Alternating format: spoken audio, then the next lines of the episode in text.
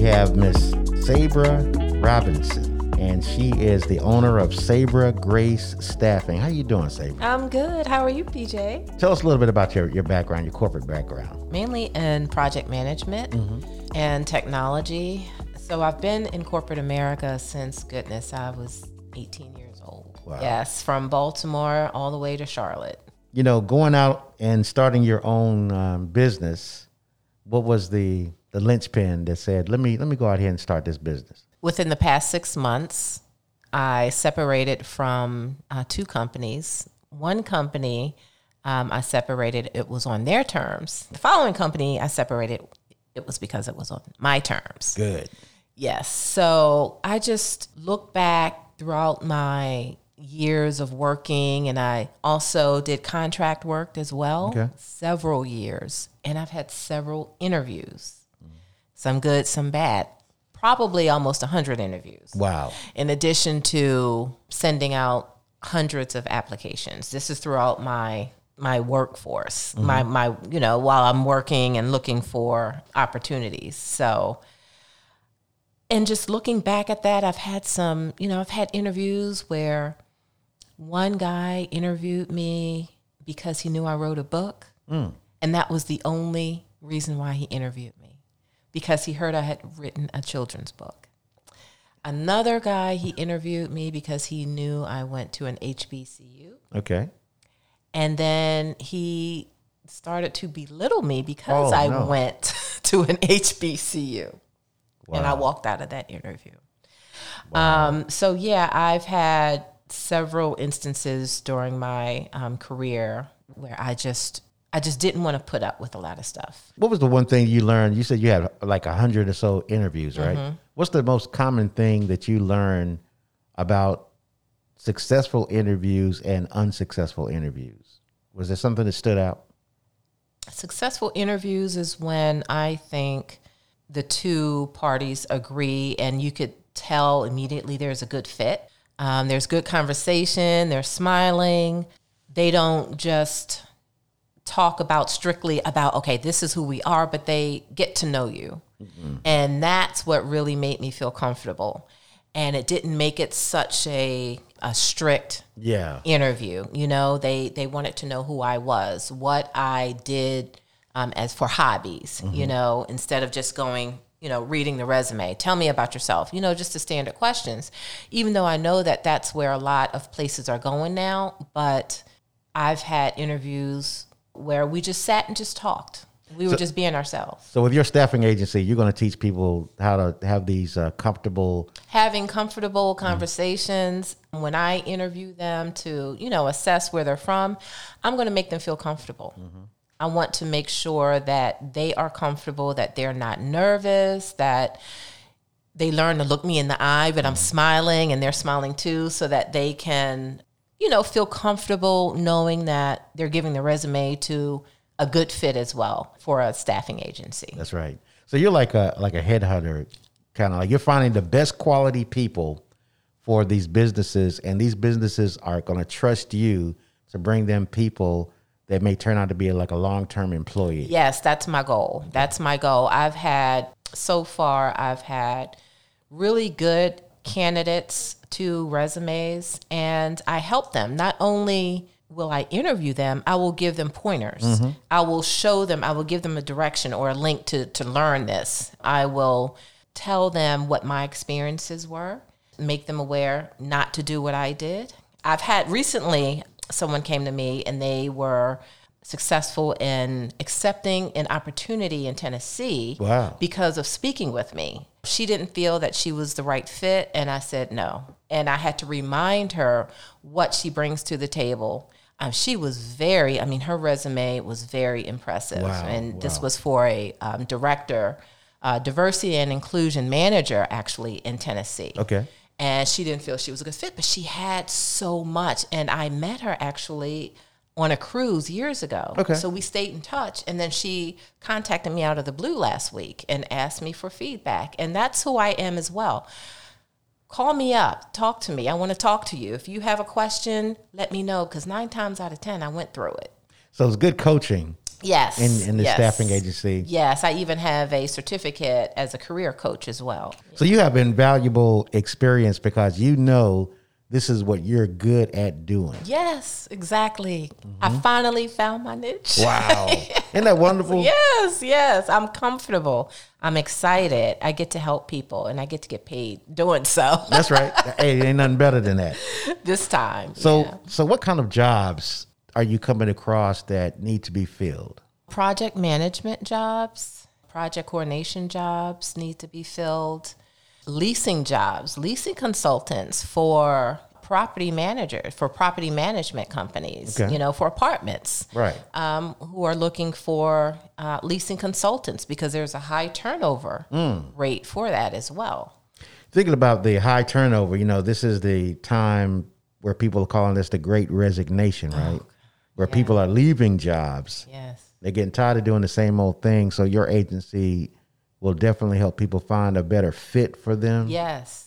Yeah. Yes. Have you found any people that just like quit jobs cold turkey and came to see you? Yes. Okay. The person that I helped, the candidate that I helped that's moving to Tennessee, Okay. she quit. Wow. Um, yeah, she told me her story, how she just quit. I've done the same as well. I quit same day. Yeah. It was under my terms because I said, you know what, I can't, I can't deal with this anymore. You know, um, I had mentioned earlier that, um, you know, it was under my terms that, you know, I separated, and that's what I did. Wow. I was part of that great resignation. I had no intent, intention on doing it, but for my mental health, for my well being, for my respect and dignity, I felt I had to do that. So Sabra, don't you think this is the time for people to really take control of their career and look for something that's a good fit for their lifestyle? Absolutely. Absolutely. Are there a lot of jobs that require well people well they can work from home? Do you run across those type of uh, opportunities for people? There are a lot of jobs that you can, you know, you can work from home, which is, you know, I don't knock it because I had worked from home. But I think there are some people who want to get away from working from home. They need to get out. Me, I would rather I did the work from home thing. I would rather be in an office to be honest and get out and walk and talk to people Yeah, yeah. because being cooped up in one place, I just can't do it. I just can't. I need to be with people, That's right. around people. So your office is in a beautiful location in the Noda area. Yes. Talk about that. Oh my gosh, it is. It's in the heart of the Noda district. Okay. Yes, Wow. yes. We're in the Congregate Noda building. Okay. It is very, you know, I, I'm I'm a creative person, always have been. I have a creative family. Okay. I love the arts. I really want to cater to that district as my first priority. I want them to know, you know, I've reached out to businesses for my past uh, event. I've had two Noda businesses uh, donate some products, Okay. Noda Brewery and um, Pepperbox Donuts. Okay. So they were supportive of my event. That's Yeah, awesome. yeah. So you talk about diversity, right? Yes. That's what you're looking to do is uh, find diverse candidates Mm-hmm. because when I was working in the cor- corporate world, I really was an, I was an advocate for for diversity and inclusion. Okay. You know, um, and I still am, Mm-hmm. and so that's my first priority is diverse candidates. Mm-hmm. Not saying that we will overlook anyone that's not diverse. Mm-hmm. We will accept welcome everyone, but I really would love my first priority is diverse candidates. Whether you're handicapped, whether you're uh, black or brown, um, come see me. I'm in the Noda district. that's awesome. Yeah. So when people are looking to you for hires, right? Are you nationwide, or I know you got the, the young lady the job in Tennessee, but Mm-hmm. there's no limit on where the location is, right? There's no limit for me. I would like to stick with Charlotte. Okay. just to be totally transparent, the woman that came to me that had that received a job offer in Tennessee, for that I specifically coached her. So I didn't get her the job. I was able to coach her so that she will make that decision.